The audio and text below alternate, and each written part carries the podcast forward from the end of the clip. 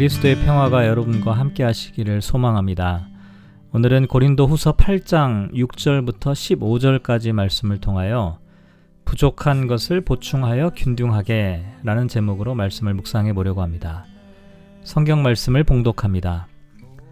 그러므로 우리가 디도를 권하여 그가 이미 너희 가운데서 시작하였은즉 이 은혜를 그대로 성취하게 하라 하였노라. 오직 너희는 믿음과 말과 지식과 모든 간절함과 우리를 사랑하는 이 모든 일에 풍성한 것 같이 이 은혜에도 풍성하게 할지니라. 내가 명령으로 하는 말이 아니요 오직 다른 이들의 간절함을 가지고 너희의 사랑의 진실함을 증명하고자 함이로라.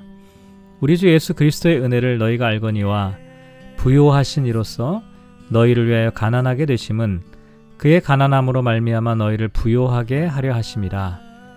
이 일에 관하여 나의 뜻을 알리노니 이 일은 너희에게 유익함이라.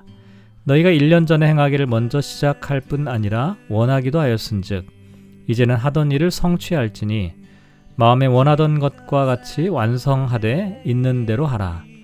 할 마음만 있으면 있는 대로 받으실 터이요 없는 것은 받지 아니하시리라. 이는 다른 사람들은 평안하게 하고 너희는 곤고하게 하려 하려는 것이 아니요 균등하게 하려 함이니 이제 너희의 넉넉한 것으로 그들의 부족한 것을 보충함은 후에 그들의 넉넉한 것으로 너희의 부족한 것을 보충하여 균등하게 하려 함이라.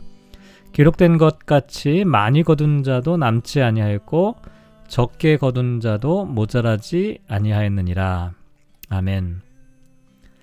앞서 어, 고린도서 8장에서 마게도니아 교회 성도들이 어떻게 연보에 참여하고 있었는지에 대하여 에, 설명을 하였습니다. 특히 마게도냐 성도 교회 성도들은 자원하는 마음으로 풍성한 연보를 하였는데요. 바울이 이와 같은 이야기를 하는 이유는 이 고린도 교회 성도들도 같은 마음으로 연보에, 연보에 참여하도록 독려하기 위함이었죠. 실제로 6절을 보면 디도를 권하여 그가 이미 너희 가운데서 시작하였다 이렇게 말하는데 이것은 사도 바울이 디도를 보낸 목적이 눈물의 편지를 전달하는 것도 중요한 것이었지만 또한 예루살렘 교회를 돕기 위한 연보에 고린도 교인들도 참여하도록 독려하기 위함이었다는 것이죠. 그런데 고린도 교회에서 연보를 모으는 일이 이미 시작되었음에도 불구하고 바울이 디도를 재차 보낸 이유는 고린도 교인들의 참여가 기대에 못 미쳤기 때문이었습니다. 그래서 6절에 보면 이 은혜를 그대로 성취하게 하라 라고 말하는데 공동 번역에서는 이미 시작한 그 은혜로운 모금 사업을 마저 끝내라 이렇게 번역하고 있습니다. 7절부터는 바울이 고린도 교회 성도들을 향해 연보에 참여하도록 하는 이유와 동기에 대하여 말하고 있는데요. 먼저 7절에 보면 오직 너희는 믿음과 말과 지식과 모든 간절함과 우리를 사랑하는 이 모든 일에 풍성한 것 같이 이 은혜에도 풍성하게 하라 이렇게 말합니다. 고린도 교인들은 우리가 고린도 전서에서도 생각해 보았지만 하나님의 은혜로 믿음을 갖게 되었고 특히 말과 지혜와 지식이 풍부하다고 자부하던 사람들이었습니다.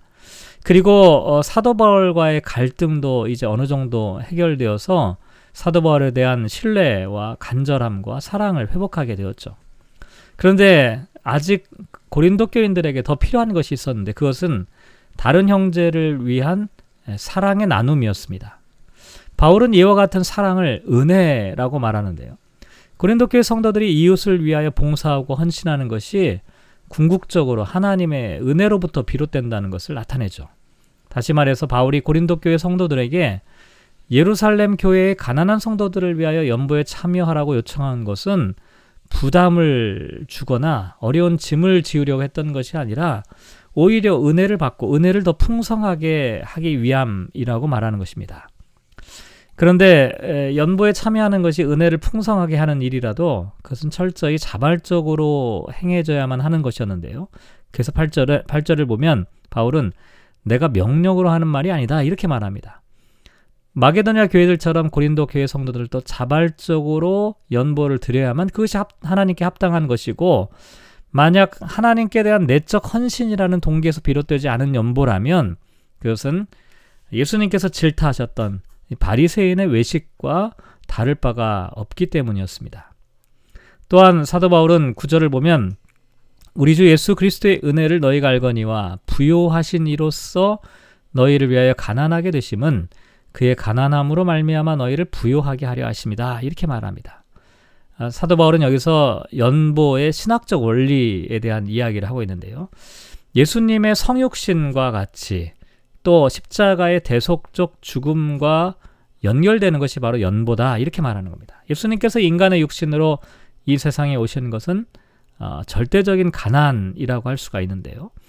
예수님께서 이렇게 하신 이유는 가난한 자들을 부요하게 하는 것과 같다는 것입니다. 그래서 그리스도를 따르는 사람들도 마땅히 자신들의 부요함을 가난한 성도들과 함께 나눠야 한다라고 말하는 것입니다. 근데 사실 고린도 교회가 연보를 시작한 것은 이미 1년 전부터 시작되었던 일이었습니다. 그리고 고린도 교회 성도들이 자원하여 시작한 일이었습니다. 하지만 그 일이 시간이 지나면서 지지부진해졌고 또 소기의 성과를 달성하지 못하고 있었습니다. 그래서 11절에 보면 이제는 하던 일을 성취할지니 마음에 원하던 것과 같이 완성하되 있는 대로 하라. 어, 아직까지 완성하지 못했던 그 부분들을 계속해서 진행하고 있는 대로 하라 이렇게 말합니다. 있는 대로라고 하는 것은 소유하고 있는 대로 드릴 수 있는 대로라고 하는 뜻을 갖고 있습니다. 사실 고린도 교회 성도들은 마게도니아 교회 성도들에 비하면 훨씬 더 부유한 사람들이었습니다. 넉넉한 생활을 하고 있었죠. 그런데도 연보가 제대로 이루어지지 않았던 이유는 12절에 나와 있는 것처럼 할 마음이 없었기 때문이었습니다. 그래서 바울은 할 마음만 있으면 있는 대로 받으실 터이요 없는 것은 받지 아니하시리라 라고 말합니다. 하나님께서 받으시는 것은 헌금의 양이 아니라 그 사람의 마음 중심입니다. 그러니까 진실한 마음으로 하나님께 드리지 않으면 안 된다는 것이죠. 그와 같은 마음으로 하나님께 드린다면 그것은 작더라도 최선의 것, 또 가장 큰 것이다라고 말하는 것입니다. 그런데 바울은 13절에 연보에 관하여 중요한 사실을 하나 더 말하고 있는데 이는 다른 사람들은 평안하게 하고 너희는 곤고하게 하려는 것이 아니요 균등하게 하려 합니다. 이렇게 말합니다. 아마도 고린도교 성도들 가운데 이런 비판을 했던 사람이 있던 것으로 보입니다. 다른 사람들을 편하게 하기 위해 바울이 자기들에게 짐을 지우고 있다. 이와 같은 불평을 하고 있었던 것이죠. 하지만 바울은 있는 자의 재물을 거두어 그를 가난하게 하고 그에게 거둔 재물로 가난한 자를 부요하게 하는 것이 아니다. 오히려 14절에 보면 너희의 넉넉한 것으로 부, 그들의 부족한 것을 보충함은 후에 그들의 넉넉한 것으로 너희의 부족한 것을 보충하여 균등하게 하려 합니다. 이렇게 말합니다. 사실 당시의 경제 상황이 대단히 분, 불안정했습니다. 그러니까 언제든지 상황이 바뀔 수가 있었던 거예요. 예루살렘 교회가 지금 어렵지만 나중에는 또 부유하게 될 수도 있고 지금은 아시아에 있는 교회들이 여유롭지만 또 시간이 지나면 또 정반대 일이 이뤄질 수도 있, 있었다는 겁니다. 근데 만약 그런 상황이 벌어지게 된다면 예루살렘 교회 성도들이 기꺼이 자신들의 소유를 함께 나누지 않겠느냐라고 말하고 있는 것이죠. 그런데 이와 같은 상호 부조의 원리는 이스라엘 백성들에게 만나를 내려주신 원리와도 연결되어 있습니다. 그래서 어, 사도 바울은 15절에서 출애굽기 16장 18절 말씀을 인용하고 있는데요. 많이 거둔 자도 남지 아니하였고 적게 거둔 자도 모자라지 아니하였다라고 말합니다. 하나님께서 만나를 내려주실 때 많이 거두어 드린 사람과 적게 거두어 드린 사람들이 있었는데 그들이 모두 배불리 먹을 수가 있었다는 겁니다. 뿐만 아니라 많이 거두더라도 남은 것은 썩어서 보관할 수가 없었고 적게 거둔 사람도 부족하지가 않았다는 것입니다. 바울은 광야에서 있었던 이 사건이 바로 하나님께서 그리스도인들에게 가르쳐 주시는 경제 원리라고 말합니다.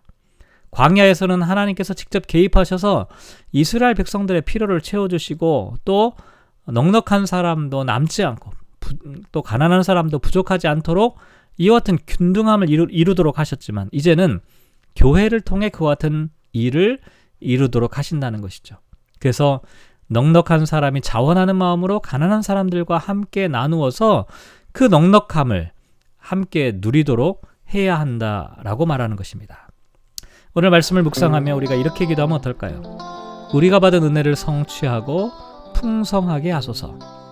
주님께서 가난하게 되셔서 우리를 부유하게 하신 것처럼 우리도 가난한 이들을 돕게 하소서. 우리의 넉넉한 것들로 부족한 이들의 부족을 보충하게 하소서. 오늘 하루를 살아갑니다. 우리는 자본주의 시대를 살아가고 있고 또 이 경제적으로 여러 가지 부유한 사람들과 또 가난한 사람들이 함께 살아가는 그런 사회를 살아갑니다. 이런 사회 속에서 그리스도인으로 살아간다는 것은 과연 어떤 의미일까요? 우리가 하나님을 아버지로 고백하는 것만큼 우리가 함께 형제 자매된 이들의 부족한 것들을 보충하여 함께 균등하게 함께 넉넉하게 함께 풍성하게 살아가는 것이 하나님 아버지께서 기뻐하시는 일이 아닐까 생각해 봅니다. 오늘 하루 이와 같은 사랑의 마음으로 살아가시기를 주님의 이름으로 축복합니다.